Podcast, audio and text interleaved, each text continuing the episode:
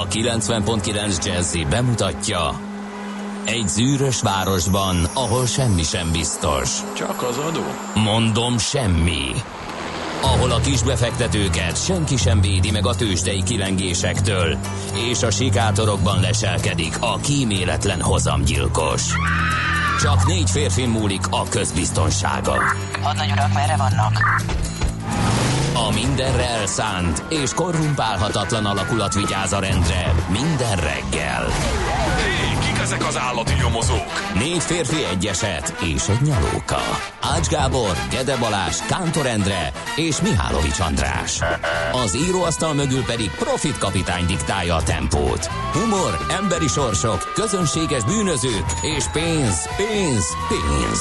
Egy különleges ügyosztály. A Gazdasági Muppet Show minden hétköznap reggel a 90.9 Jazzin. De is figyelj, ne csak a bárányok hallgassanak. De miért? Ha nincs pénzed azért, ha megvan, akkor pedig azért. Millás reggeli. Szólunk és védünk.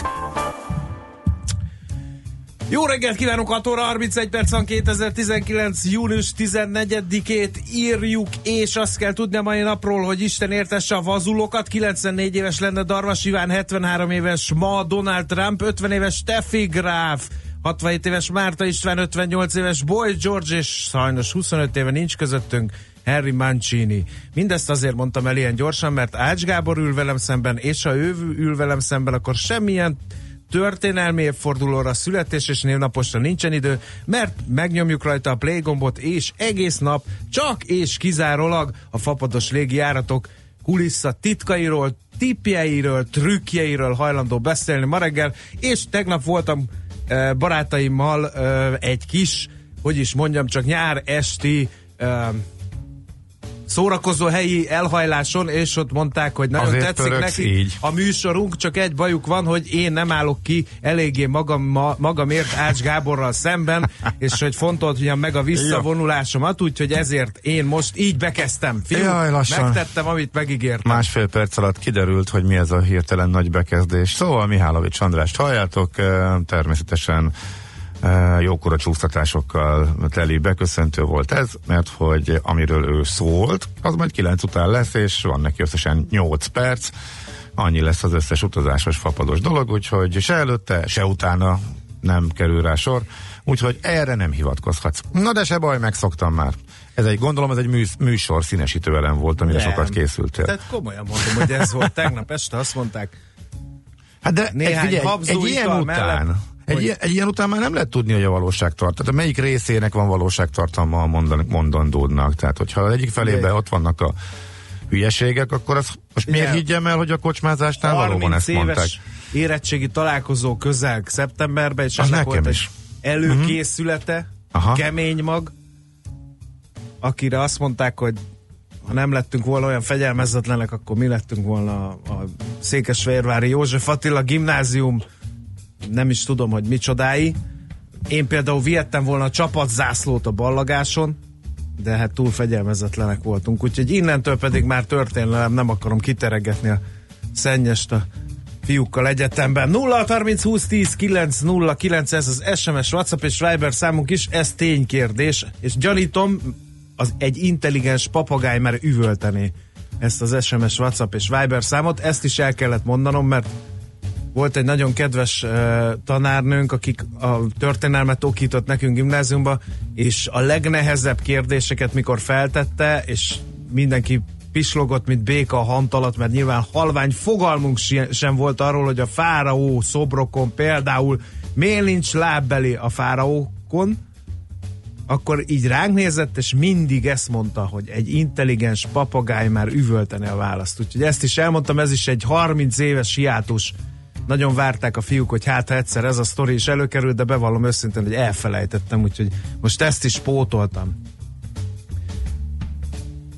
Azt kérdezi Fergábor, hogy mikor fogja az Ács a Jeket és Szexre macit kergetni körbe a stúdióban. Tudod melyik az? Mire? Az a, mi a Benny Hillnek a zenéje. Ja.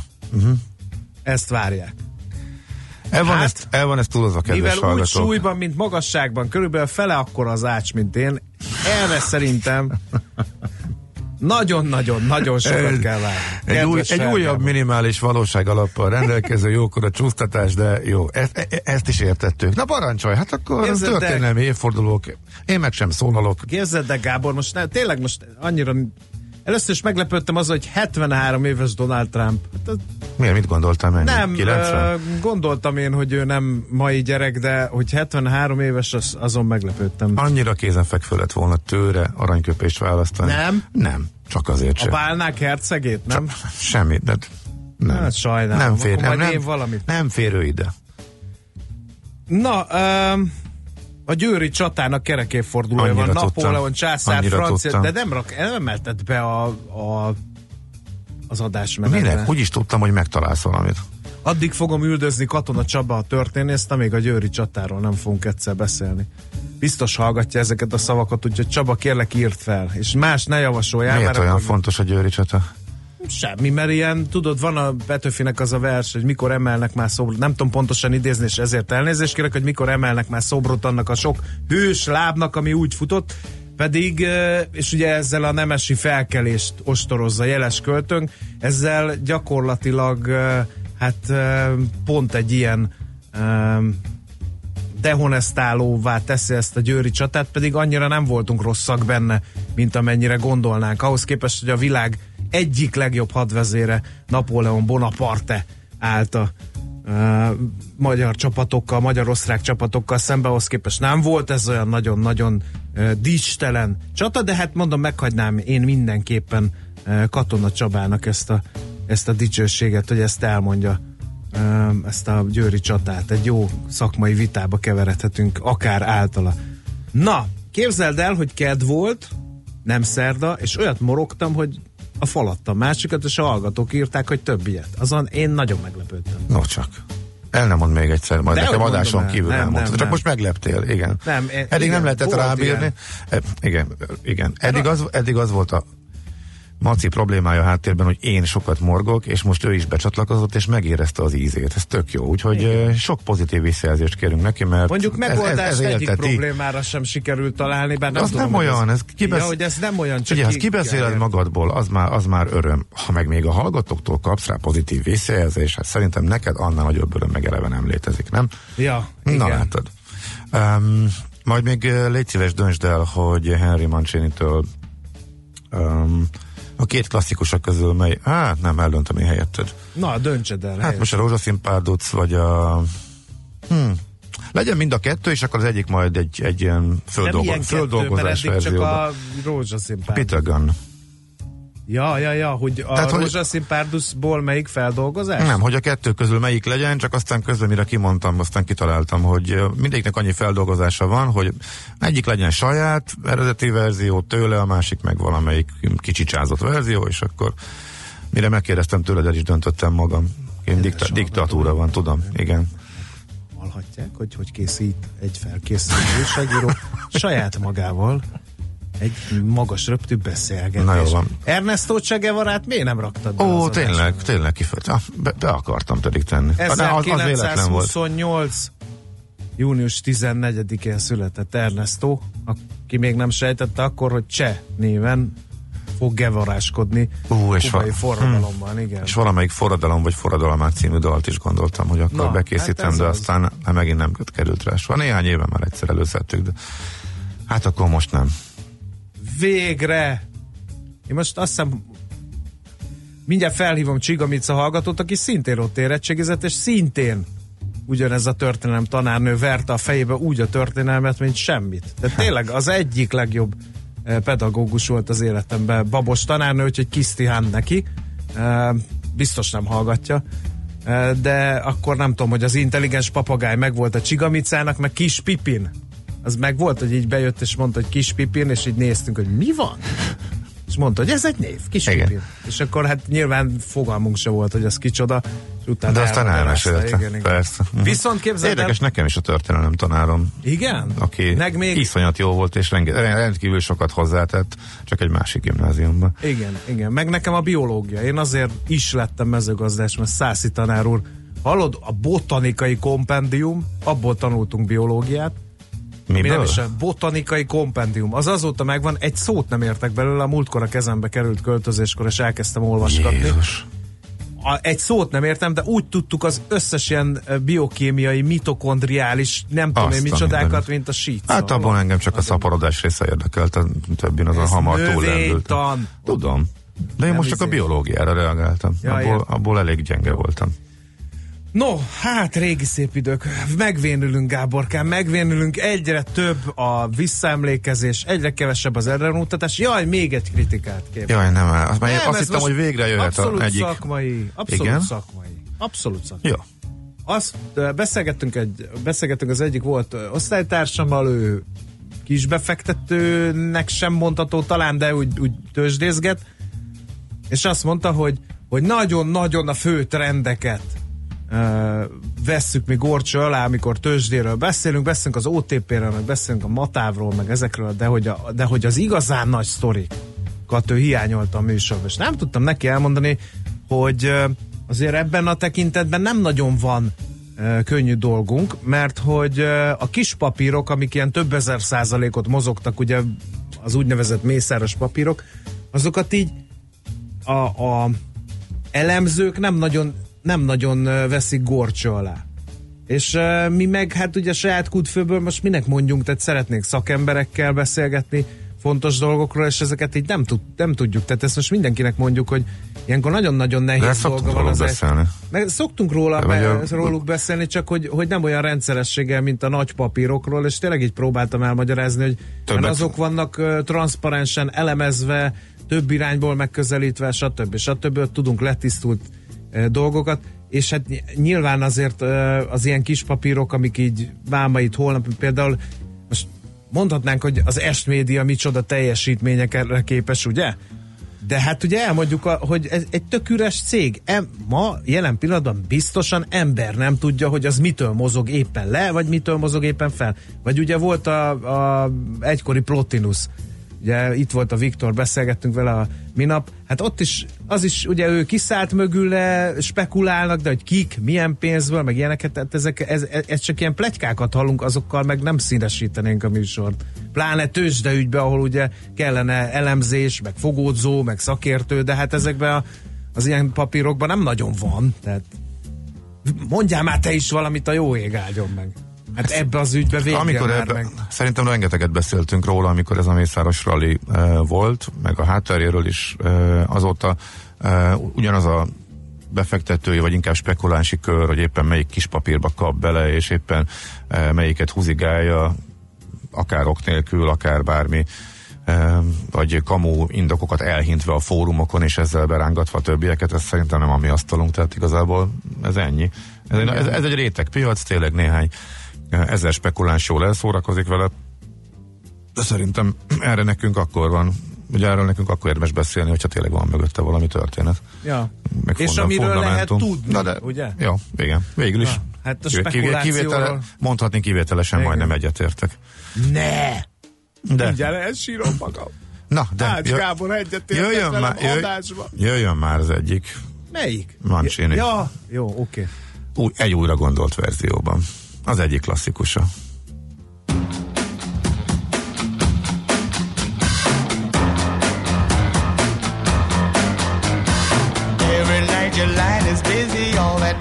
Me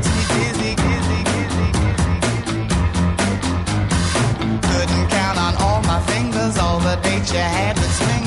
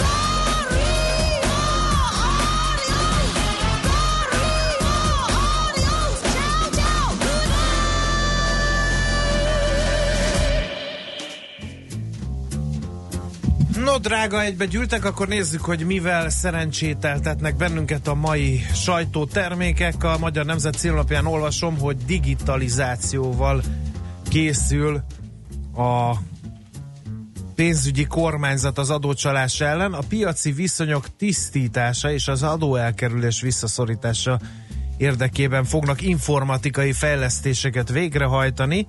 Sors László, a Nemzeti Adó és Vámhivatal vezetője nyilatkozott a lapnak, és azt mondta, hogy hamarosan bekötik a NAV-hoz a parkolóautomatákat, az autómosó automatákat és más hasonló automatákat, és ráadásul tovább fejlesztik az áfa csalások ellen kialakított online számlázást, és azt mondta még a magyar nemzetnek, hogy az elektronikus megoldások kiválóan alkalmazhatóak a fekete gazdaság szereplői ellen. Emellett fontosak az informatikai megoldások abban is, hogy az adóhivatal segíteni tudja a tisztességes adófizetőket. Ez tehát a magyar nemzet gazdasági fókuszú címlapsztoria. Nálad mi van? Vagy még lapozgatsz picit? Próbálom megérteni, hogy mit jelent a politraumatizált kifejezés, mert hogy... Hát, hogy több oldalról is tépi a sors a cikkben szereplőket. Ez egy egészségügyben Mármint az ellátásban. nem az a, a sürge... sors, akiről én beszéltem. a sürgősségi osztályokon ez egy kategória, és a nyári sürgősségi ellátásról szól a népszavának a vezető cikke, és ezt próbálom megérteni, hogy miért akkor a probléma, ha utána a az országos mentőszolgálat azt mondja, hogy naponta átlag egy-öt embert érint ez az egész, és most nem tudom eldönteni, hogy föl van fújva az egész, vagy pedig itt valaki kamuzik. Őszintén, a, tényleg nem tudom. A lényeg az, hogy a lap szerint e, óriási probléma van, e, mert hogy a négy sürgősségi centrumból ezeket a politraumatizált baleseteseket Igen. augusztus végéig csak három fogad, a negyediknek standby módban kell lennie, pontosan azért, mert nincs elég orvos, és ezek, az ő műtétjükre, ahhoz nagyon komoly személyzetre lenne szükség, és ezzel kapcsolatban volt ez is olyan furcsa, hogy újabb egyeztetés volt ezzel kapcsolatban június 13-án. Erre a megbeszélésre utóbb volt, aki úgy emlékezett, hogy ott nem történt semmi különös, mások viszont azt mondták, óriási vita volt. Most akkor melyik, legalább ha egybevágna két forrás, akkor le lehetne írni.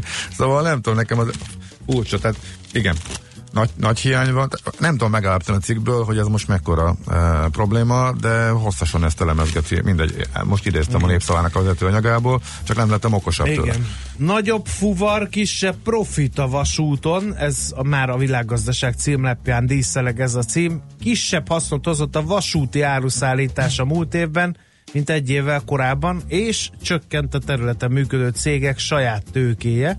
13 nagyobb társaság együttes árbevétele 144,8 milliárd forintról 150,4 milliárd forintra emelkedett, holott 2017-ben még egyel többen voltak. A forgalom felét a listavezető Rail Cargo Hungária adta, a piacvezető társaságéval számolt együttes adózott eredmény viszont mínuszban maradt, de javult. Úgyhogy ez egy gyöngyszem neked, Gábor. Aztán óriás bevétel a német 5G-s tenderen, kassza siker, így írja a világgazdaság.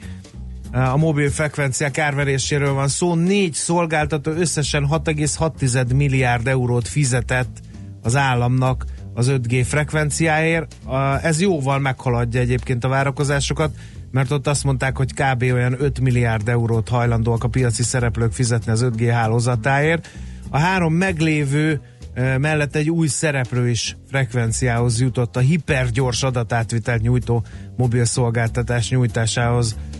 Ez egy nagyon érdekes cikk még a világgazdaságban, miképpen az is, hogy a várakozásokat felülmúló bevétel növekedést ért el az idei évben az Eisberg Kft. miután a svájci anyavállalat korábbi terveivel szemben még mindig a magyar cég szállítja az osztrák McDonald's étteremláncnak az alapanyagot.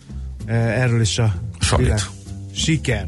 Igen. Az iceberg az saláta, nem Igen. sajt. Sali, Sali. Ja, Sali? Igen. Az osztrák. Nem mondd ezt kérlek, hogy Sali. Oszt, osztrák Big Mac. Innentől, osztrák Big Mac magyar salátával megy.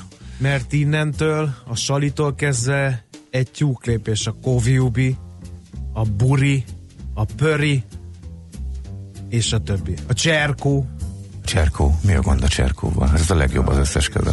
Azt nem értem egyébként, hogy a hogy a, a zöldséggyümölcsárosok ezeket a neveket, ezeket ilyen helyhiány miatt találják ki, hogy ne kelljen annyit körbelni. Szerintem onnan ne indult. kiírni, hogy burgonya. Onnan indult, persze, és nyilván. ezért jött a burgi. Hát azokra a kicsi kis táblákra, amikre még krétával írogatták, nem fért ki. Aha. Gondolom. Tehát nekem úgy rémlik. Akkor Aztán megmaradt meg a jó bocsátva. szokás. Megmaradt ez a jó szokás, de átment abba is, hogy ha nem tehát amikor semmit nem csökkentenek vele, tehát a rövidből hosszabbat csinálnak csak azért, hogy bigfangos legyen, akkor az, egy másik történet, de hát ezt értem. és Na, emiatt egyet. egy ország nem tudja, hogy a TV paprika az tölteni való paprikát jelent, nem egy ilyen különböző külön fajt. Aha.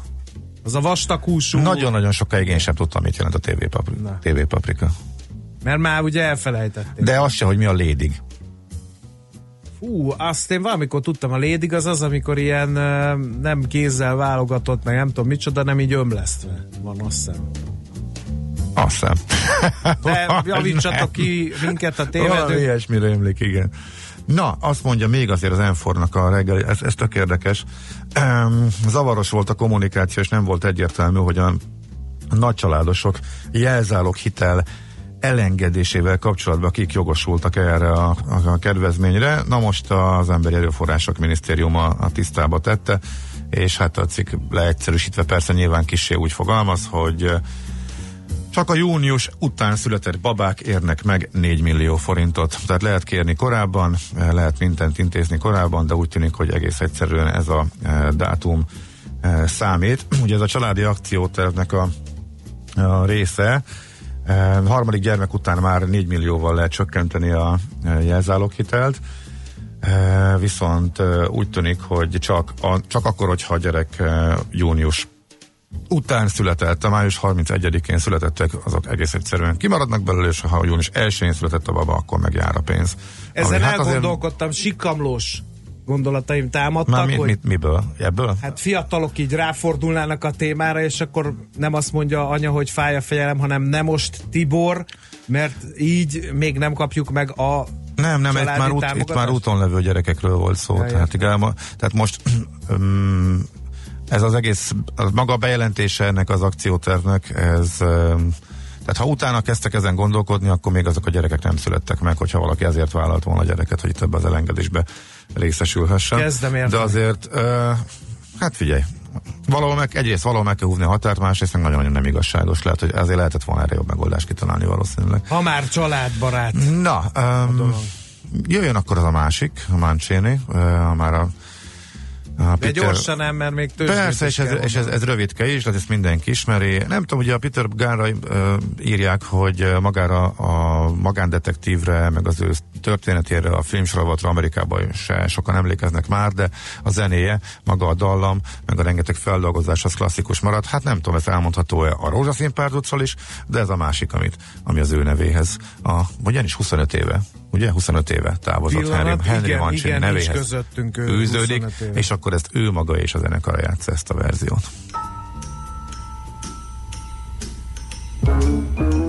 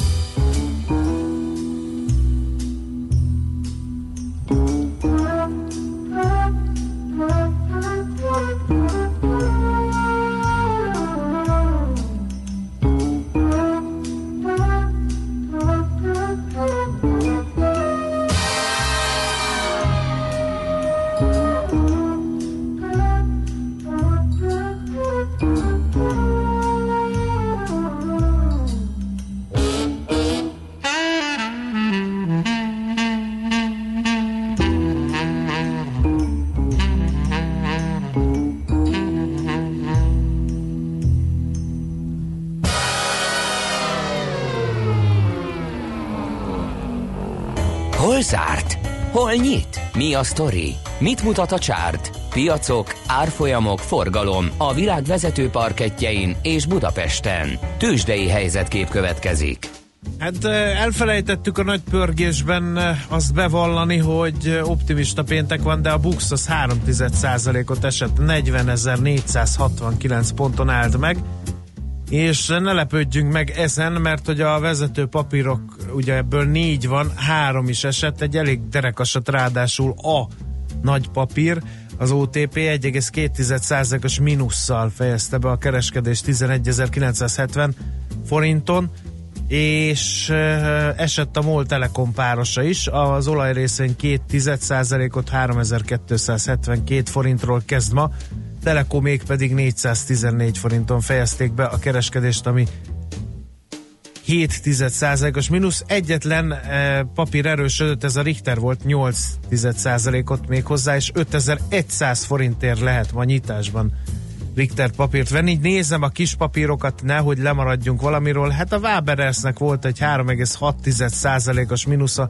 Ez elég csúnya az a papír már hosszú ideje. 1060 forintot érnek a részvényei, vagy értek záráskor. Mennyi volt a kibocsátás? 2005? Jóval följebb.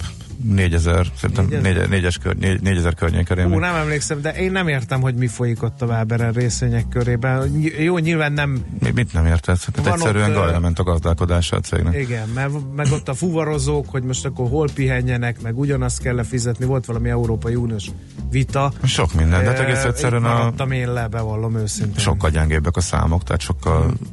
kisebb. Tehát az persze jó kérdés, hogy ennyire, igen. hogy ez indokolt-e, de a tőzsde most úgy véli, hogy itt egy tartós gyengélkedés van, és ebből nem lehet az iparai környezet miatt sem kijönni. A cikkpannóniának is volt egy 3,1%-os mínusz, az autóval is esett 2,5%-ot, tehát itt utóbbi esetben nem kell megijedni, mert az 3 forintot jelent a 2,5%. És hogy jó híreket is mondjunk, a BIF-nél kérem szépen volt egy 10% fölötti erősödés, és egész szép volt a Forage-nak a 3,3%-os plusza is, de a Graphisoft Park, ami egy azért valljuk be nem annyira spekulatív papír, mint az előző kettő, ott volt egy két és fél százalékos plusz. Úgyhogy én ezeket emelném ki. Külföldön. Nem volt túl izgalmas um, olajár uh, korrekció. Mert torpedóztak. Ja, igen, amiatt uh, igen, igen, az olajár kicsit megugrott, és uh, bele tudtak csimpaszkodni az elmúlt napokban legyalázott olajrészvényekbe. Ők vezették fölfele a piacot, de összességében kicsi volt az emelkedés. Néhány céges sztori, ott is inkább elemzői megjegyzések.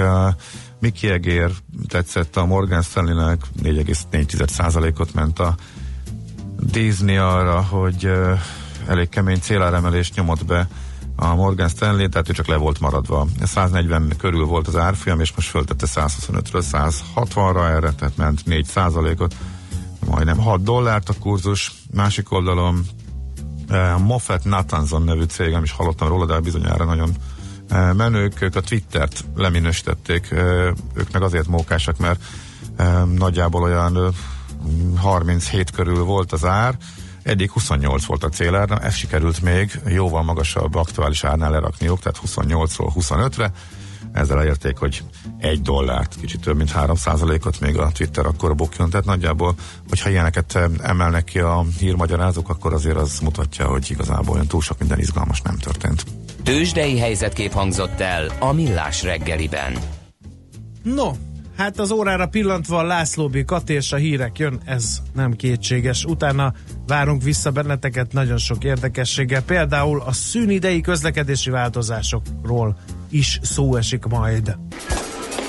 A reggeli rohanásban könnyű szemtől szembe kerülni egy túl szépnek tűnő ajánlattal. Az eredmény krétával körberajzolt tetemes összeg. A tethelyen a gazdasági helyszínelők, a ravasz, az agy és két füles csésze és fejvállalakzat. A lehetetlen küldetés megfejteni a Fibonacci kódot. A jutalom egy bögre rossz kávé és egy olyan hozamgörbe, amilyet még Alonso Mózli sem látott. Millás reggeli, a 90.9 Jazzy Rádió gazdasági mapetsója. Vigyázat! Van rá engedélyünk! Együtt Együttműködő partnerünk az új Magenta egy Business csomagszolgáltatója, a Telekom. Magenta egy Business. Vállalkozásod céges Telekom előfizetést érdemel. 7 óra 14 perc a jó reggelt kívánok, folytatjuk a millás reggelit itt a 90.9 Jazzy Nács Gáborral. Te és Mihálovics Andrással. 0 30 20 10 9 0 9 SMS, WhatsApp és Viber számunk ez. Urak, mi ez a West Coast feeling, írja az egyik hallgató. Jaman, ennyit tudok neki válaszolni. Illetve, hogy egy másik hallgató írja, hogy utoljára C64-en hallotta ennek a iménti zenének az alapritmusát, úgyhogy ezekből arra következtetek, hogy igen vitriolos a hangulat a vonal túlsó végén, már hogy nem a telefonvonal, hanem a rádiókészülékek túlsó végén. Csak így tovább optimista péntek ide, derülátás oda, nyugodtan elkézzetek. Köszöntsük a gyerekeket, akik Ja, ma tényleg. utoljára nagy lelkesen ülnek a hátsó ülésen, és ezt a műsort kénytelenek hallgatni, miközben az iskola felé zötyögnek. Köszönjük, hogy kibírtátok egész évben, hogyha apuka és anyuka ide tekert, és uh, ti ugye nem értettétek, hogy itt miről van szó, meg ki ez a két Fazon? fazon, aki milyen hülyeségeket beszél folyamatosan. És miért eh, kell ezt hallgatni? De jön a, jön a vakáció. Jön a vakáció, ez a lényeg, ez Drága az utolsó gyerekeim. nap, jó pihenést, alvást délig, holnaptól, És jövő héttől. nyírjátok úgyhogy- le a füvet, mert én állandóan vak. Várjál még egy pillanatot. Bandi bácsi, amiért ilyen kedvesek voltatok, hogy hagytátok aput meg anyut rádiót hallgatni, ezért mond nektek egy versikét, amit ma a tanítónének nyugodtan el lehet mondani. Idézem. Utolsó óra, utolsó nap, utolsó órán nem fog az agy. Utolsó óra ne legyen kínos, utolsó órán dogát írni tilos. Ezt szokták kívánni. Tessék megpróbálni, drága gyerekek. Azt, Jó, aztán, hogy apuka hogy fog közlekedni nélkületek majd holnaptól, Mint mi vár a rá, mi, azt mindjárt megtudjuk. Budapest, Budapest, te csodás! Hírek, információk, érdekességek, események Budapestről és környékéről. No, hát Andó Gergely, a közlekedés világ lapcsoport lapigazgatója, mely elárulja, hogy apuka meg anyuka hogy fog közlekedni eh, a nyáron Budapesten és vonzás körzetében. Jó reggel, szia! Jó reggelt, sziasztok! Na hát azt nagyjából tudjuk, mert aztán tegnap este elkezdték, hogy vadabbul kommunikálni a nagykörúti villamos felújítást, hogy akkor most melyik része mikor kezdődik, és hol lesz a legnagyobb dugó, mert ugye akkor e- buszpótlós, nem, pótlóbusz sáv is majd készül, ettől meg az autósoknak lesz rosszabb, szóval mire számítsunk, mi következik? Hát a Petőfi híd környéke lesz az első körben érintett. Gyakorlatilag az ülői úttól a Új- Buda központig fogják a felújítási munkát végezni első körben, de várható még a Margit körút Széna tér körüli részén is. Aha, az majd júliustól, ugye? Az néhány héttel később. Igen. Uh-huh. Akkor, akkor a fonódó villamos se fog emiatt járni, nem csak a 4-es 6-os. Igen, igen, az pont a rész alatt 17-es áthalad a... Aha. Igen, akkor holnap megkezdik a Szentendrei hévnek a felújítását is Békás megyer meg Szentendre között. Ó, Ott mhm. is rengeteg autóbusz fogja átvenni a hévek helyett a forgalmat. Ott is nagyon megnőhet a közúti forgalomnak a terhelése miatt. Háromféle pótlóbusz is fog járni, háromféle útvonalon. Úgyhogy itt gyakorlatilag minden alternatív útvonalon megjelennek majd a BKK kék színű autóbuszai, Mhm. ahol eddig ez nem volt jellemző. Aha, és ott uh, hova fog áthelyezni a dugó súlypontja, vagy, vagy mondjuk annyival kevesebb lesz a reggeli csúcsban például a forgalom, hogy nincsen iskola, hogy ez Hát kiegyenlítődik? ugye a Szentendrei útnak a Budakalász és Szentendre közötti része lesz az, ami érintett.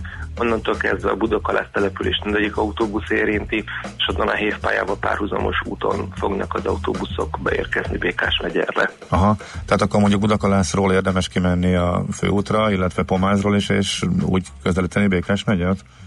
Szerintem igen, de hát mindenki Mhm. applikációt használ, gondolom ebben a térségben, és meg fogja találni az alternatív útvonalat Aha. könnyedén. Uh-huh. Ugye ez, Ez egy ilyen három hetes felújítás lesz, tehát július elején már visszakapják a zöld szerelvényeket Mhm. a közlekedők. Jó, és nagyjából akkor fog kezdődni a nagykörúti. Egyébként a, ugye egy viszonylag rövid szakaszon, ha jól rémlik, eh, túrják a síneket, már, eh, viszont ott a Petőfi hídnál annak idején volt egy hurokvágány, de az megszűnt. Az, az vagy miért kellett megszüntetni? Mert hogy, Hát ahol meg tudott fordulni a villamos, ja. és akkor rövidebb üzemzavarokkal nem kellett az egész, tehát nem kellett mit tudom én a Korvin egyettől a dél-budai végállomásokig lezárni, hogyha bármi történik, hanem mondjuk kis kisebb szakaszt. Az, az az annak idején miért szüntették meg, vagy az nem segítene ilyen esetekben, vagy kisebb legyen a lezárás? Minden egyes vágány kapcsolat segíthetne, viszont erre megvan a BKK-nak technológiája, úgynevezett kúszóváltó, amit ilyenkor gyakorlatilag egy éjszaka alatt telepítenek az adott helyen, összekötik vele a két vágányt, és akkor ott a villamosok meg tudnak fordulni. Tehát valójában most is azért lesz ez a pótlási szakasz, mert hogy az összes érintett szakaszon legalább egy olyan pont, ahol egy munkát el kell végezzenek. Aha, tehát összességében rövid, de több helyen nyúlnak bele, tehát akkor nem egy, egy, egy, nem egy rövid szakaszon, hanem több helyen építkeznek Igen. ezek szerint. Jó, ott, Igen. Mi, ott, ott, ott mit látsz, mi lehet majd a kritikus pont a, ott a Petőfi híd mind, mind, Mindig az a kritikus pont, amikor a sávok amúgy, száma amúgy is csökken, itt, uh, itt a Pesti oldalra való megérkezés, és onnan a Korvin negyedik való eljutás lehet egy szűk keresztmetszet, főleg, hogy itt ugye az autóbuszoknak tengelybe fordulniuk is kell majd a nagykörúton. Aha. Ez itt okozhat fennakadást, illetve egyébként valószínűleg a nyáron megkezdik a Váci útnak a felújítását is, itt a metrópótlás okozta nagyszámú úthibának a kiavítása történhet majd meg. Nyilván ez azt az egy-egy sávot érintően az autóbuszok alapvetően közlekedtek. Itt viszont valószínűleg csökken legalább annyival a nyárra tekintettel a forgalom, vagy az időbeli eloszlásra, hogy ez nem fog különösebb fennakadást okozni talán. Uh-huh. Na jó, oké. Van még valami nyáron, vagy azért most már nagyjából mindent? Szerencsére azok a beruházások, amiket le akarnak bonyolítani, ugye itt ilyen komplex felújítások lettek a fővárosban, ugye az azt jelenti, hogy a csatornákat, közműveket is felújítják, nem csak az utakat. Ezeknek az időtartam azonban így lényegesen hosszabb, mint a nyári vakáció időtartama, úgyhogy ezek a beruházások már javában folynak. Itt most tényleg ilyen útburkolat helyreállító munkák tudnak csak megtörténni a nyári szünet alatt, ennél komplexebb dolgokra nincs idő. Ami viszont egyébként érdekes, hogy, hogy ez a rendkívüli meleg idő nagyon nagy mértékben igénybe veszi az útterületeket, tehát nagyon jelentős hőhatás miatt be fizikai változások történhetnek, ez pedig nagyon nagy számú új úthibát okozhat, kátyúsodást, megfolyik, békonyodik az útburkolat, tehát én itt azért arra számítok, hogy azért nyár végére összességében rosszabb állapotok lesznek, ha ez a tartós hőhullám marad, mint amilyenben hm. megérkeztünk. Aha. Felújítások ide vagy oda. Hm. Értem. Na jó, még akkor annyit bíztatásképpen az igaz, amit olvashattunk pár hete, amikor először bejelentették a nagykörúti felújításokat, hogy ezek most, ez most így tartósabb lesz, mint a korábbiak? Mert ugye az embernek érzése van, hogy föl kell túrnia viszonylag gyakran, tudjuk, hogy nem, mert 10 éve, meg 15 éve, de azért voltak olyan e, időszakok, amikor igazából e, csak ilyen kisebb felújítások voltak, tehát ezekhez a szakaszokhoz, amit most megcsinálnak, az tényleg e, minimum 10 vagy akár 20 évig nem kell hozzá nyúlni, ez egy komplet, új technológiás, jó minőségű felújítás lesz? Hát a komplet új technológia az az igaz, viszont a kenyér próbálja az ilyen fizikai igénybevételek esetén mégiscsak az használat lesz, úgyhogy majd akkor látjuk, hogyha itt valóban az az élettartam teljesedni látszik, itt főleg nyilván a kanyarok a kritikusak, ahol sokkal nagyobb kopásnak vannak kitéve a járművek, illetve azért mindenütt lehetnek olyan mm, mondjuk alépítményi hibák, hogy nincs olyan tartása a pályatestnek, ami miatt ott adott esetben sérülhet a szerkezet. Ugye az a gond ezeknél a pályáknál, hogy akár egy-egy ilyen lokális hiba és a teljes szakasz kizárását okozhatja egy egész jelentős hosszom, vagy sebességkorlátozások szükségességét.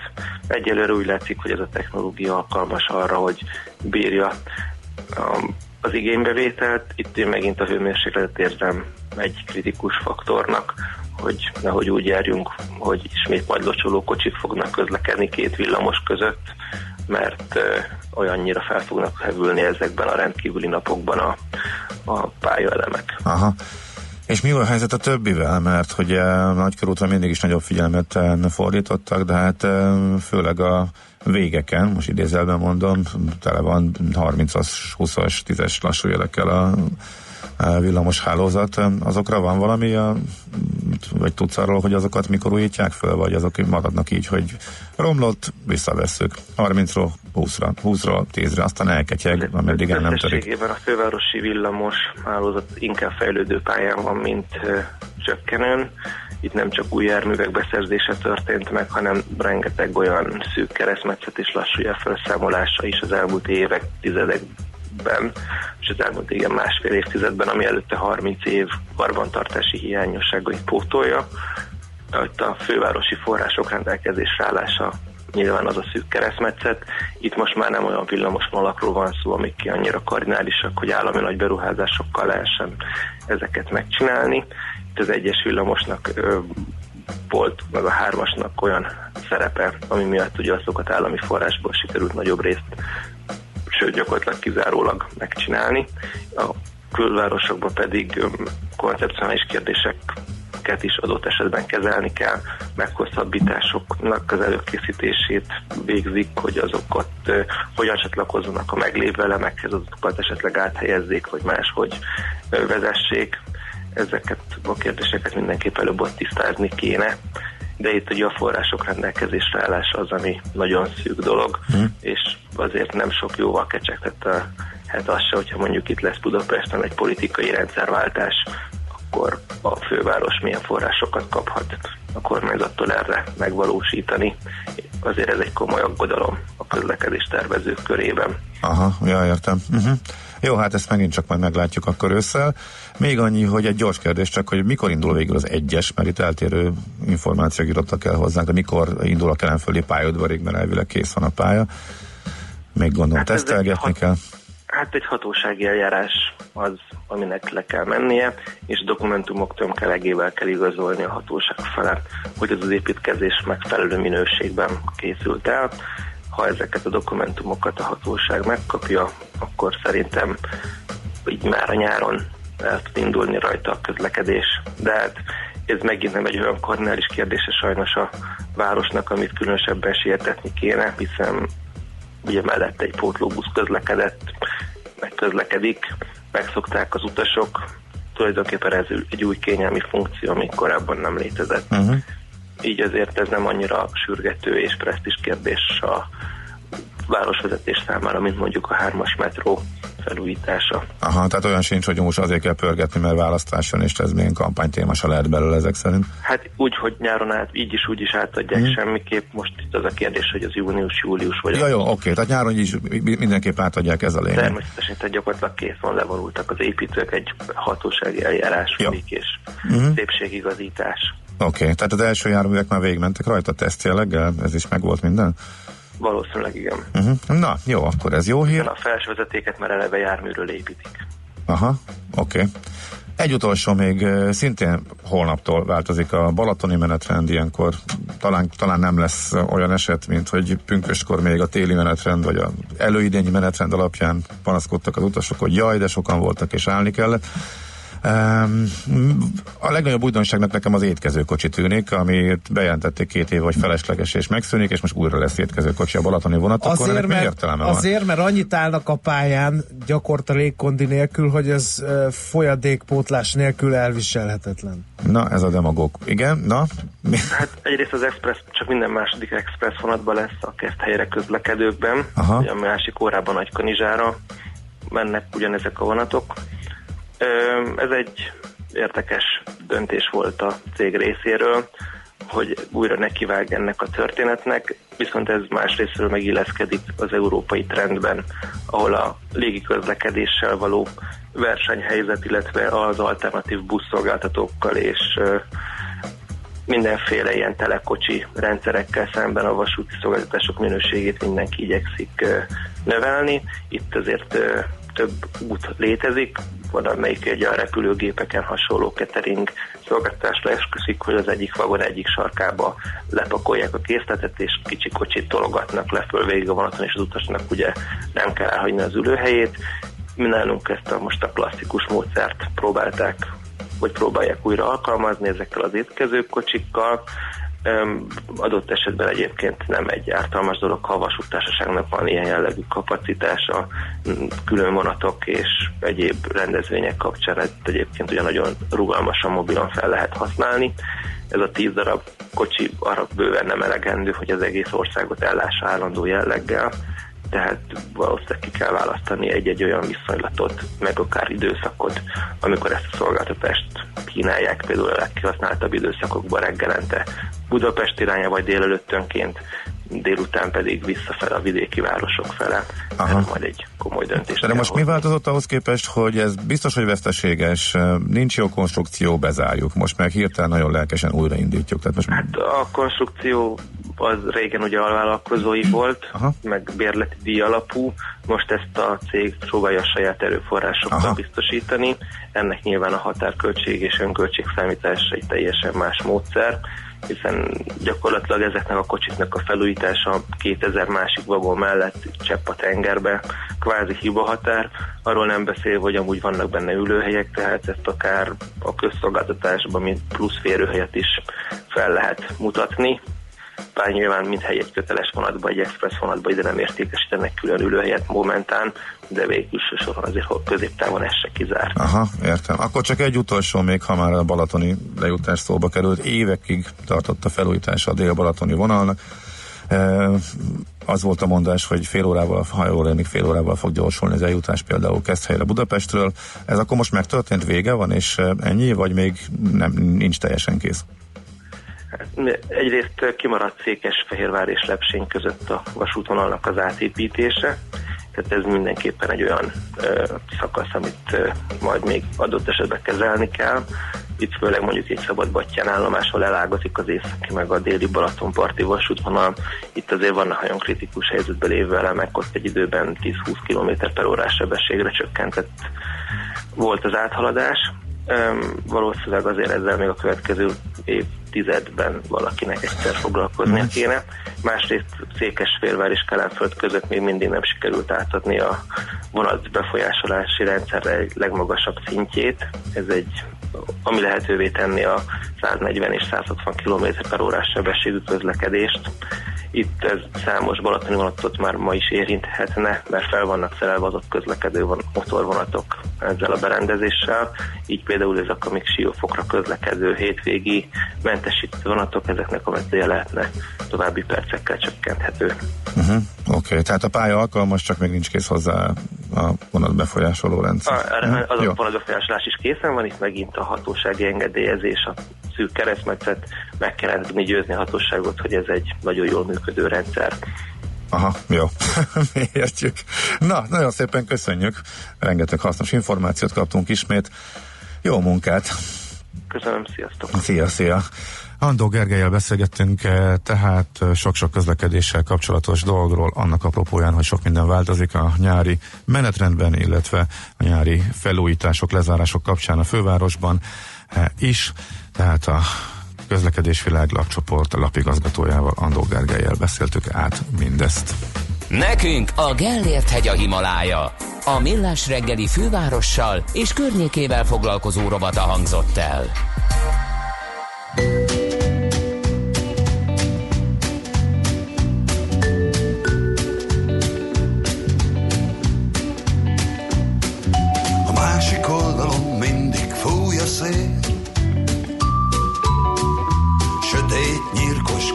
Kötszitán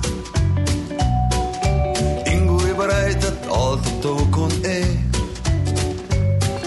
Egy megtébolyodott világtalan király Mesébe illő szereplők.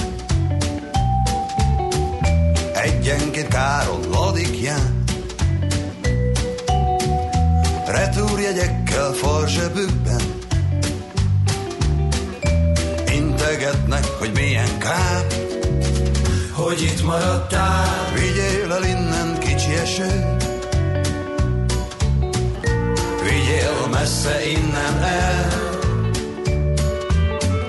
A mögöttem ácsorgó idő. Ha a szemeivel játszik egy teddibe. Kómában fekvő idegenek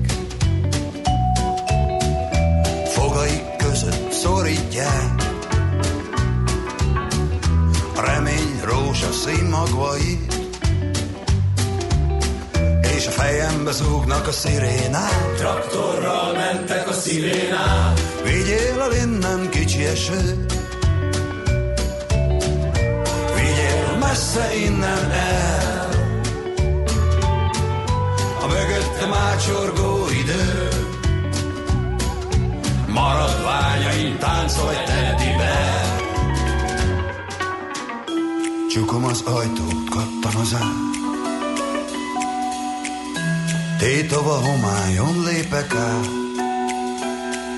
a kakukkosóra egy pillanatra megáll.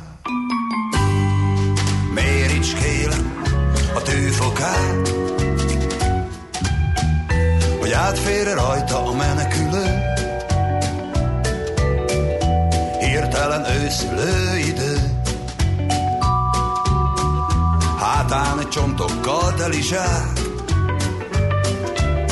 és a bokorból lesnek a hiénák. Tankokkal mentek a szirénák. Vigyél el innen kicsi eső, vigyél messze innen el. A mögöttem ácsorgó idő, elém farol egy luxus Bentley-vel.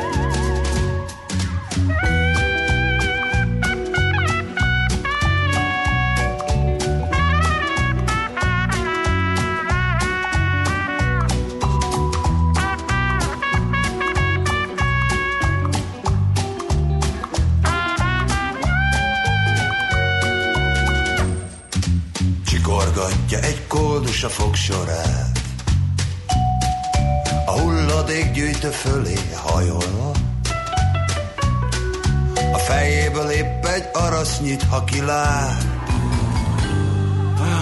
bezár a magyar királyi tébolydár. Műsorunkban termék megjelenítést hallhattak. Minden évben ilyen tájt elönt minket az érzés, hogy fogjuk a hozzánk legközelebb eső tengerpartot, és egy határozott mozdulattal rántunk rajta egyenesen az ajtónkig.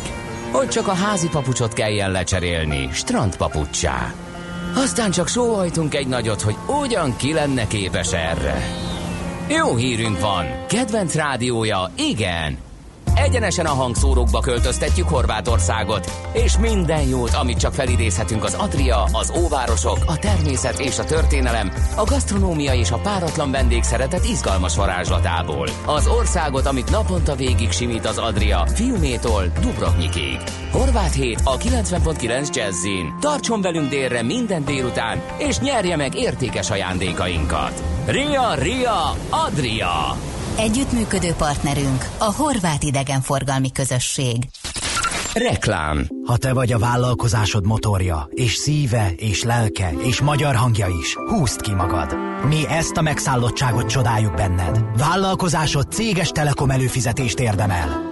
Válts új Magenta egy bizniszre, és választ hozzá a Samsung Galaxy S10 csúcsmobilt nulla forintért. Nem kezdő részlet, tényleg nulla forint. Új üzleti trend LD csomaggal, 15 GB mobilnettel, két éves határozott idővel. Részletek telekom.hu per üzleti. Telekom. Együtt. Veled.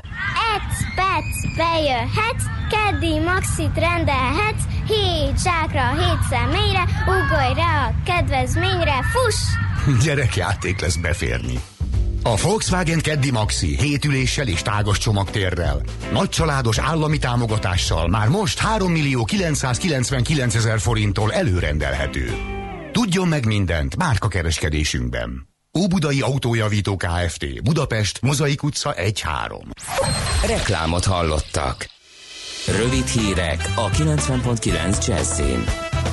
Megdőlt a fővárosi napi melegrekord csütörtökön közölte az Országos Meteorológiai Szolgálat. Mostanáig ezen a napon 35 Celsius fok volt a legmagasabb hőmérséklet, amelyet 2000-ben mértek. Tegnap ennél melegebb volt, Újpesten 35,3 fokig melegedett a levegő. Az előrejelzések szerint a következő napokban fokozódik a hőség, a hétvégén akár 37 fok is lehet. A hőségriadó miatt az Országos Mentőszolgálat is videós figyelmeztetést adott ki. Györfi Pál szóvivő szerint még a mentősöket is megviseli a kánikula, és azt tanácsolta, hogy mindenki fogyasszon sok vizet, a legmelegebb órákban pedig húzódjon hűvös helyre. Nem lesz kamionstopp a hőség miatt szombaton és vasárnap korlátozás nélkül közlekedhetnek a nehéz tehergépkocsik. A kamionstopp felfüggesztését egészségvédelmi és közlekedésbiztonsági okokkal magyarázzák. Az intézkedésnek köszönhetően a járművezetők nem kényszerülnek várakozni a hőségben, szállítási feladatukat hosszabb megszakítás nélkül teljesíthetik. Bár néhány évvel ezelőtt a MÁV megszüntette először a belföldi, majd a nemzetközi vonalakon az étkezőkocsi szolgáltatást, most a balatoni járatokon kísérleti jelleggel újra kínálnak majd melegételt. A déli pályaudvar és Keszthely között járó Balaton Expressen leginkább street food jellegű ételeket és italokat vásárolhatnak majd az utasok. Naponta 16 Balaton Expressen lehet majd ételt venni, lesz csapolt és hamburger is. A vállalat bejelentése szerint egyébként mintegy 40%-kal több vonat közlekedik majd a Balaton északi és déli oldalán, a június 15-e és augusztus 25-e közötti nyári vasúti menetrendben. A MOL 9 forinttal csökkentette a 95-ös benzin és a gázolaj nagykereskedelmi árát mától. A változást követően a benzin literenkénti átlagára 382, a gázolajé 388 forintra csökkent. Holtan találtak egy magyar származású foglyot szerda reggel Bécsben egy rendőrségi fogda cellájában. Az 58 éves férfit június 6-án vették őrizetbe tartózkodási tilalom megszegése miatt. A férfit a tisztiorvos megvizsgálta és egészségi állapota alapján alkalmasnak tartotta őrizetbevételre. A férfi halálát megelőzően az éjszakai ellenőrzés során nem tapasztaltak rendellenességet. Állatkínzás miatt nyomozást indított az állatkertben nagyon ütött teknős ügyében a budapesti rendőrfőkapitányság. A jelenleg rendelkezésre álló adatok szerint egy 20-25 év körüli nő szerda délután a fővárosi állat és növénykert kifutójában rádobott egy nagyméretű kockakövet egy görög teknősre. Az állatot súlyos sérülései miatt el kellett altatni. Az ilyen állatfajok egyedeinek elpusztításával vagy károsításával természetkárosítás büntette valósulhat meg, amely három évig terjedő szabadságvesztéssel büntethető.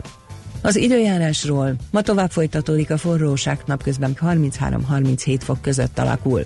A hírszerkesztőt László B. Katalint hallották hírek legközelebb fél óra múlva. Budapest legfrissebb közlekedési hírei, itt a 90.9 jazz a fővárosban mást elkezdődik a nagykörúti villamos pálya felújítása. A nagykörúton a Boráros tér és a Csepregi utca között tilos parkolni. Holnaptól a külső sávot az autóbuszok vehetik csak igénybe. Holnap reggel 7 órától a 4-es és a 6-os villamos helyett pótlóbuszokkal lehet utazni a Korvin negyed és a délbudai végállomások között. A felújítás idején sűrűbben közlekedik a 2-es villamos és az M4-es metró. Baleset miatt számíthatnak fennakadásra a 19. kerületben a Méta utcában a Szent Lőrinci út felé a Zombor utca előtt. Lassú a haladás a 11-es főúton befelé a Pünköstfürdő utcánál, az M3-as autópálya bevezető szakaszán a Szerencs utca és a kacsó úti felüljáró előtt, az M5-ös autópálya bevezető szakaszán az autópiasztól. Lezárták a Hősök terét a Dózsa György úttól a Kóskáros hételnyig hétfőn éjfélig rendezvény miatt. Szép a BKK Info. A hírek után már is folytatódik a millás reggeli. Itt a 90.9 jazz Következő műsorunkban termék megjelenítést hallhatnak. No,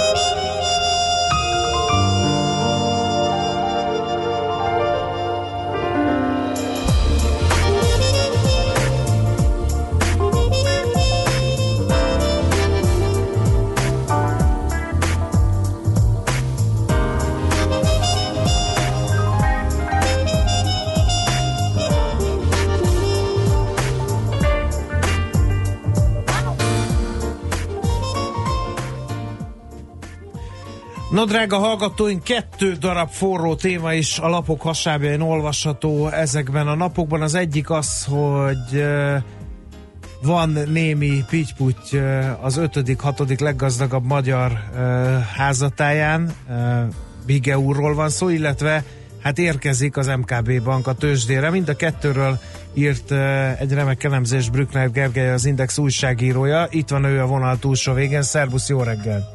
Jó reggelt, sziasztok! No, hát kezdjük talán Bige László ügyével. Az átlag újság olvasó az csak annyit tud, hogy ő műtrágya király, elég tehetős ember javanzsált ebből a bizniszből, ugye az ötödik leggazdagabb magyar ként tartjuk őt számon, és Vagy tartottuk, hát, vagy igen. tartott, mi, hát még a vagyon megvan, még ne szaladjunk ennyire elő. Hatalmasat csökkent már az elmúlt évben. Öm, És hát az egyik gyárát, ami nem a műtrágya gyár, azt fogta magát, és valószínűleg be fogja zárni. A háttérben milyen erővonalak sejlenek fel? Hát igen, ugye itt különböző e, utalások, sejtetések vannak erről a történetről. Az biztos, hogy Miguel László valóban az elmúlt két évtizedben alapvetően egy kisebb kereskedelmi jellegű pozícióból a legnagyobb ipari gyártók közé emelkedett ezzel az általatok is említett Szolnok, illetve PT üzemmel. De most nagyon sokféle vizsgálat, hatósági eljárás zajlik el, tehát mondhatjuk, hogy egyfajta ösztűznek van kitéve, van ebbe versenyhivatali, a hírek szerint van benne ugye környezetszennyezési vagy vesztegetési ügy is, tehát valóban egy ilyen összehangolt történetnek tűnik. Hát ugye amit... Először is, először is mit lehet tudni, ezek jogosak?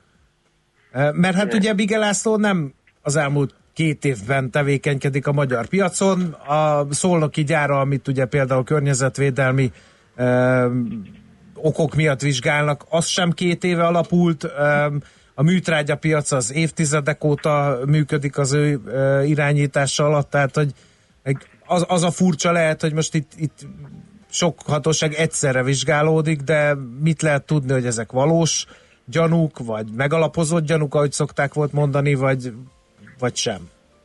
Erről nem sokat tudok, tehát arról én nem, nem sokat tudok, hogy a büntetőjogi elemek, tehát az, hogy Szolnokon milyen szennyezés volt, vagy Bigelászlót milyen vesztegetési ügyel próbálják meggyanúsítani, tehát ez a része, ez, ez, ez számomra nincs meg, ez, ez majd a hatóságok. De a hatóságok se kommunikálják furcsa módon, mert ugye ilyenkor mindig azt mondják, hogy a nyomozás érdekeire való tekintettel nem mondanak semmit. Igen, tehát ugye, amire, a- amire én itt inkább rálátok arra, hogy az elmúlt két évtizedben hogyan alakult Bige László viszonyrendszere mondjuk a többi hazai gazdasági szereplővel, és mondjuk ez alapján én azt gondolom, hogy biztos, hogy vannak konfliktusai, van egy kiemelten erős konfliktusa, ugye ez Csányi Sándorral, az OTP elnök vezérigazgatójával húzódik lassan hát tíz éve, ennek nagyon sok nyilvános nyoma és nyilvános összecsapása is volt, és hát emellett azt gondolom, hogy nagyon sok olyan gazdasági probléma is van a Bige birodalomban, ugye itt lehet a, akár ezt a konkrét versenyhivatali ügyet, amiről azért többet lehet tudni, akár a rendkívüli erős eladósodottságot említeni, ami hát szinte egy uzsorálnak számító, bár neves pénzintézetek által szervezett, ugye ezek a 7-8-9 százalékos euró majd dollár finanszírozások, ezek egy rossz iparági környezetben nagyon nehezen kigazdálkodhatóak. Tehát én azt gondolom, hogy ha Bige László ezt a történetet úgy állítja be, hogy ő útjában van más oligarcháknak, vagy ő útjá, vagy ő az, tehát őt, őt koncentráltan többen megtámadják, mert megkívánták az üzemeit, ezt ő mondhatja, hogyha ezt a látszatot szeretnék elteni, de alapvetően nagyon sok olyan probléma van ebben a birodalomban, amit nem lehet pusztán egy támadás rovására írni, hanem itt önmagában nagyon komoly módon recseg, ropog ez a gépezet, tehát ugye vannak olyan emberek, akiket lehet a Magyarország leggazdagabb, vagy Magyarország legszegényebb emberei közé sorolni. Az a kérdés, hogy most itt az ipari vagyonelemeket, azokat ö, eszetként, vagy eszközként értékeljük, vagy figyelembe vesszük azt is, hogy milyen kigazdálkodhatatlan kötelezettségek vannak, Mhm. például az említett deviza eladósodottság miatt. Mhm. Tehát én azt gondolom, hogy nyilván a legérdekesebb ebben a történetben ez a személyes viszonya, Igen. korábban nagyon erős, és utána nagyon negatív elforduló Bige Csányi viszony. Figyelj, De- amit, amit maga az érintett kommunikál, az az, hogy kira, kiadták rá a kilövési engedélyt, hogy pontosan tudja, hogy ki áll a dolgok hátterében, hogy pontosan tudja, hogy mi van ezeknek a hátterében. A magyar sajtó, ő többet nem mond, de a magyar sajtó ezek után meg találgat, hogy ki vetett szemet az ő birodalmára. Igen. Hát igen, én, én mondom, én fenntartásokkal kezelem azt, hogy, hogy itt egyértelműen ezt a, ezt a birodalmat célozták meg. ha most nem akarok itt nagyon negatívan találgatni, de ha én ezt a birodalmat céloznám meg, akkor valószínűleg nem ezt a társaságot próbálnám megkaparintani, mert ennek a modellje nem tűnik jónak, bármennyire is szomorú, én akkor valószínűleg az eszközökre mennék rá, tehát akkor kezdenék el jobban figyelni, hogyha ha, ha mondjuk felszámolási eljárásból lehet megszerezni ezeket az elemeket, mert azokban az üzleti tervekben, amelyek a hitelfelvételnél voltak, olyan 20-30 milliárd forintos éves nyereséggel kalkulált még annó a, a, a, a nitrogénművek, ami aztán hát az iparági környezet megváltozása miatt teljesen reménytelenné vált, de hát ezek azok az információk, amiket ugye belülről, ugye legutóbb már azt mondta a Bige László, hogy ő egy konkrét üzenetet is kapott arról, hogy vagy kiszáll és elhagyja az országot, vagy, vagy megy a bőribe, hát ezeket nyilván ő tudja, hogy kitől kapott ilyet, ez mennyire volt ö, megalapozott, vagy, vagy fajsúlyos. Tehát ugye ezekben a részekben csak az érintettek lehetnek tájékozottak. Azt jobban nyomon lehet követni kívülről is, hogy milyen pontokon ö, van gazdasági lenyomata mondjuk ennek az említett Bige László és Csányi Sándor közötti konfliktusnak. Uh-huh. És akkor ebben azért a, a fő pont az volt, hogy a finanszírozás szűnt meg a, az OTP részéről, és végül is nagyon leegyszerűsítve ezért kényszerült sokkal drágábban finanszírozni a, az üzleteit?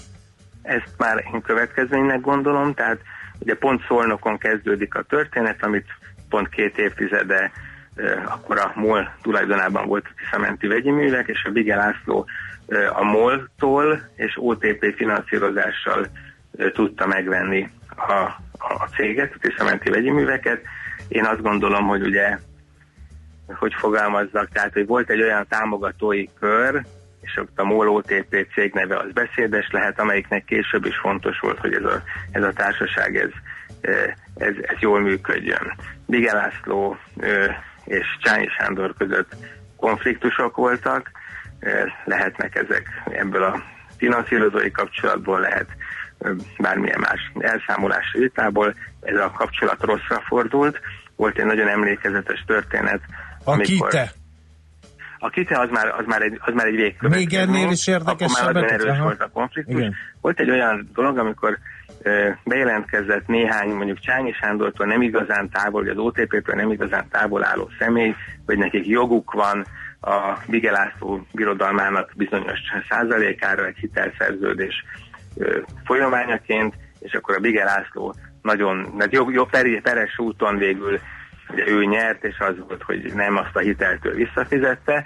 Lényeg az, hogy ez volt az az erős lenyomat, ami után 2008-ban, amikor ugye gazdasági problémák is voltak, a, elkezdődtek a finanszírozási kérdések, a gázbeszállítási kérdések Péter kapcsolatban. Tehát lehetett látni, hogy hirtelen nem csak van egy nagy válság, de Bige Lászlónak rengeteg erős konfliktusa van a hazai ö, e, hát, ipar nagyágyúival is, de túlélte, és amikor kijött a, az iparág, a műtrágya iparág hirtelen nagyon megemelkedtek az árak, borzasztó nyereséges lett pár évig a szektor, akkor fölkerült Bige László ugye ennek a listának az élére, elkezdtek róla úgy beszélni, mint Magyarország top 5 milliárdosának az egyike, és hát ugye a műtrágya az egy nagyon speciális üzlet, mert, mert valóban agrárintegrátorokon keresztül érdemes értékesíteni, tehát a, a gazdálkodók azok alapvetően inputokat, vetőmagot, műtrágyát,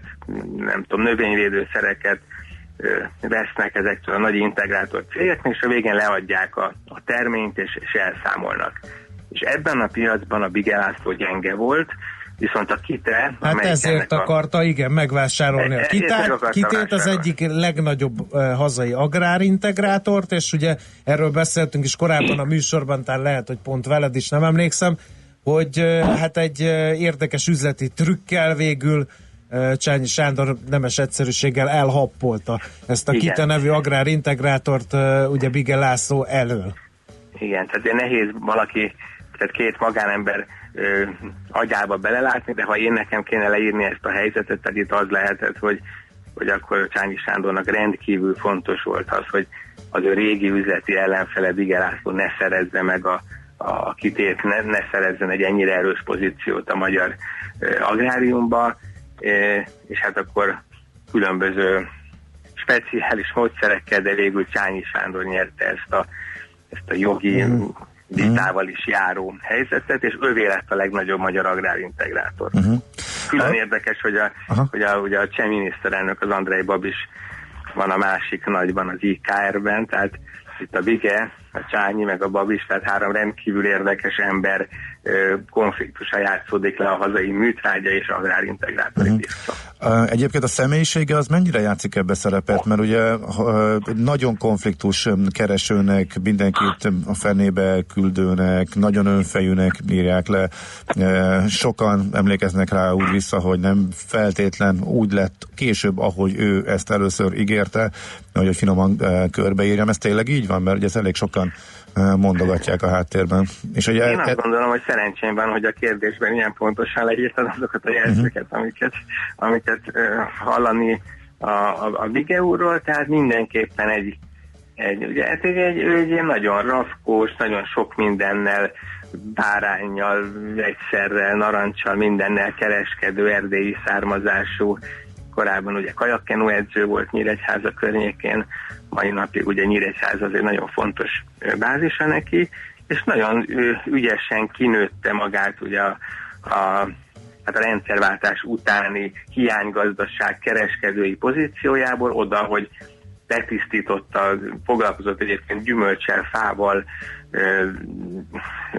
spéksüteményekkel, tehát ilyen sütőipari érdekeltsége is volt. Alapvetően ő mindig Magyarországon volt sikeres, de, de, de Romániában is voltak cégei. És ahogy ez letisztult, ő szerintem nem tudta soha elengedni ezt a, ezt a one man show-t, ezt a mindenben én irányítok, mindenben én döntök. És hát itt azért, amikor abba a világba lépett be, amikor már fedezeti ügyleteket kellett kötni a, a import-export pozíciókra, akkor azért az a fajta mentalitása, hogy ő a cégeit vezette, vagy az üzletet intézte, az például a bankokkal is erős konfliktusba vitte. Én is nagyon sok konfliktusáról tudok a, a, a, a hazai gazdaságban. Hát ő mindenképpen egy ilyen önjáró, rafkós, hát egy speciális szereplője, és Ugye most azt mondja a Bigelászló, hogy neki az a veszt, hogy nincsenek politikai kapcsolatai. Hát Ez pedig rész...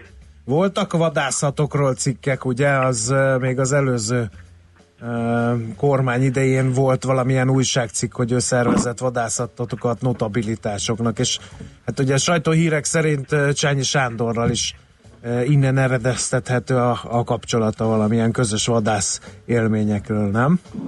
Azt, azt pontosan nem tudom, hogy ők honnan és hogy ismerték meg egymást, de az biztos, hogy, hogy, hogy mind a ketten komoly vadászok. Az is biztos, hogy az elmúlt egy évtizedben alig ha bukkantak fel azonos vadászaton, de korábban valóban volt a, a parlamentben is volt egy ilyen vadászklub, és volt az elhíres lónyai vadászat, amikor a Bigel László meg vendégelte ezt a politikusi e, e, csapatot, de ami még talán egy ilyen meghatározó politikai kapcsolata volt a Bigel Lászlónak, hogy hogy amikor ez a bizonyos válsághelyzet volt finanszírozási és energiaellátási kérdésekkel, ugye annyit érdemes tudni, hogy a műtrágy az nagyon nagy részt a gázárától függ, tehát nagyon energiaigényes ágazat, akkor ugye 2008-9 környéken járunk, akkor a magyar állam, tehát az MFB finanszírozása segítette ki a problémából, és hát akkor nagyon az a hír járta, hogy ezt, ezt legfelső szinten maga Gyurcsány Ferenc támogatta ezt az elképzelést, tehát ha van politikai er, eredeti vagy eredendő politikai kapcsolata van a Miguel Ászlónak, aztán inkább mhm. baloldali. De ez most ez már azért nem számít, gondolom, ugye? Tehát a mostani Ez, ez már nem számít, mm. sőt, ő egyébként kialakította a maga pozitív kapcsolatrendszerét mm, a Sesták Miklósékkal, ugye Sesták is Szabolcs-Szatmár Bereg megyei indulású politikus. Vannak is olyan fotók a, a neten, amikor átadnak, összerakják a kezüket négyen, ötten egy ilyen ünnepségen, tehát kialakult végül valamilyen hát nexus az új hatalommal is. Én azt hallottam egyébként, hogy itt is aztán volt egy törés, de hát ennek uh-huh. a részleteit egy, egyáltalán nem ismerem. Na jó, erről fú, lehetne még sokat, de talán kicsit a hallgatók is így jobban e, átlátják, hogy mi is állhat itt a háttérben. Nagyon röviden, e, hát már amennyire lehet, tényleg néhány percben még az MKB tőzsdei megjelenésére térjünk át, mert ma érkezik egy, hát elvileg egy hatalmas nagy bank a tőzsdére, de mégis sem tűnik ez olyan jelentős hírnek, mert hogy nem lehet vele majd kereskedni, hogy igazából nem lesz közkész hányad, és nem is értékel lődik föl úgymond a cég, tehát a tőzsde azt, hogy megmutatja, hogy mennyit is ér egy vállalat, azt lehet, hogy nem fogja tudni betölteni ezt a szerepet. Itt mi a sztori, mi a hátter ennek? Igen, én is azt gondolom, hogy ez egy, ez egy vegyes tőzsdére lépés, tehát olyan szempontból nem a klasszikus céljait valósítsa meg egy tőzsdei megjelenésnek, hogy nem fog kialakulni valódi ö, kereskedés. Nincs természetesen kizárva, de ugye azáltal, hogy nem volt valamilyen tranzakció, tőkeemelés, vagy akár csak egy nagyobb 30%-os részvénypaketnek az eladása, ezáltal ugye csak annyi ö, kínálat lesz a piacon, aki éppen a kis tulajdonosok közül ki fog szállni, mert a nagy tulajdonosok én azt gondolom, hogy nem fogják ráereszteni a jelenlegi tulajdonukat a, a, a parketre. Úgyhogy hát egy ilyen ár az, az biztos, hogy nem tudja igazán mm, tükrözni azt, hogy mennyit is ér a befektetők értékítélete alapján ez a papír, hiszen hogyha ha vannak vevők, vagy vannak intézményi vevők, akik ebbe a történetbe be szeretnének szállni, ha számukra csak nagyon kicsi csipegetni való van, akkor annak nyilván egy, hát egy alul vagy limitált ára, ára lesz. Én azt gondolom, hogy ez egy tudatos lépés, tehát az MKB úgy érezhette, hogy ő még nem felkészült arra, hogy jelen valójában megmutassa magát a tőzsdei közvéleménynek. Ugye ennek alapvetően az az oka, hogy amikor az állam besegített az MKB megmentésébe, szanálási eljárásába, akkor az állami támogatásnak volt egy olyan záradéka, hogy az Európai Bizottság sokféle módon korlátozta ennek a banknak a működését, nem fizethetett osztalékot, nem mehetett külföldre leányvállalatot venni, nem vehetett részt ingatlan projektfinanszírozásba, limitáltak voltak a marketing kiadásai, egyéb költségei. Egyébként ennek a feltételrendszernek volt a része az is, hogy viszont tőzsdére kell lépni legkésőbb ebben az évben.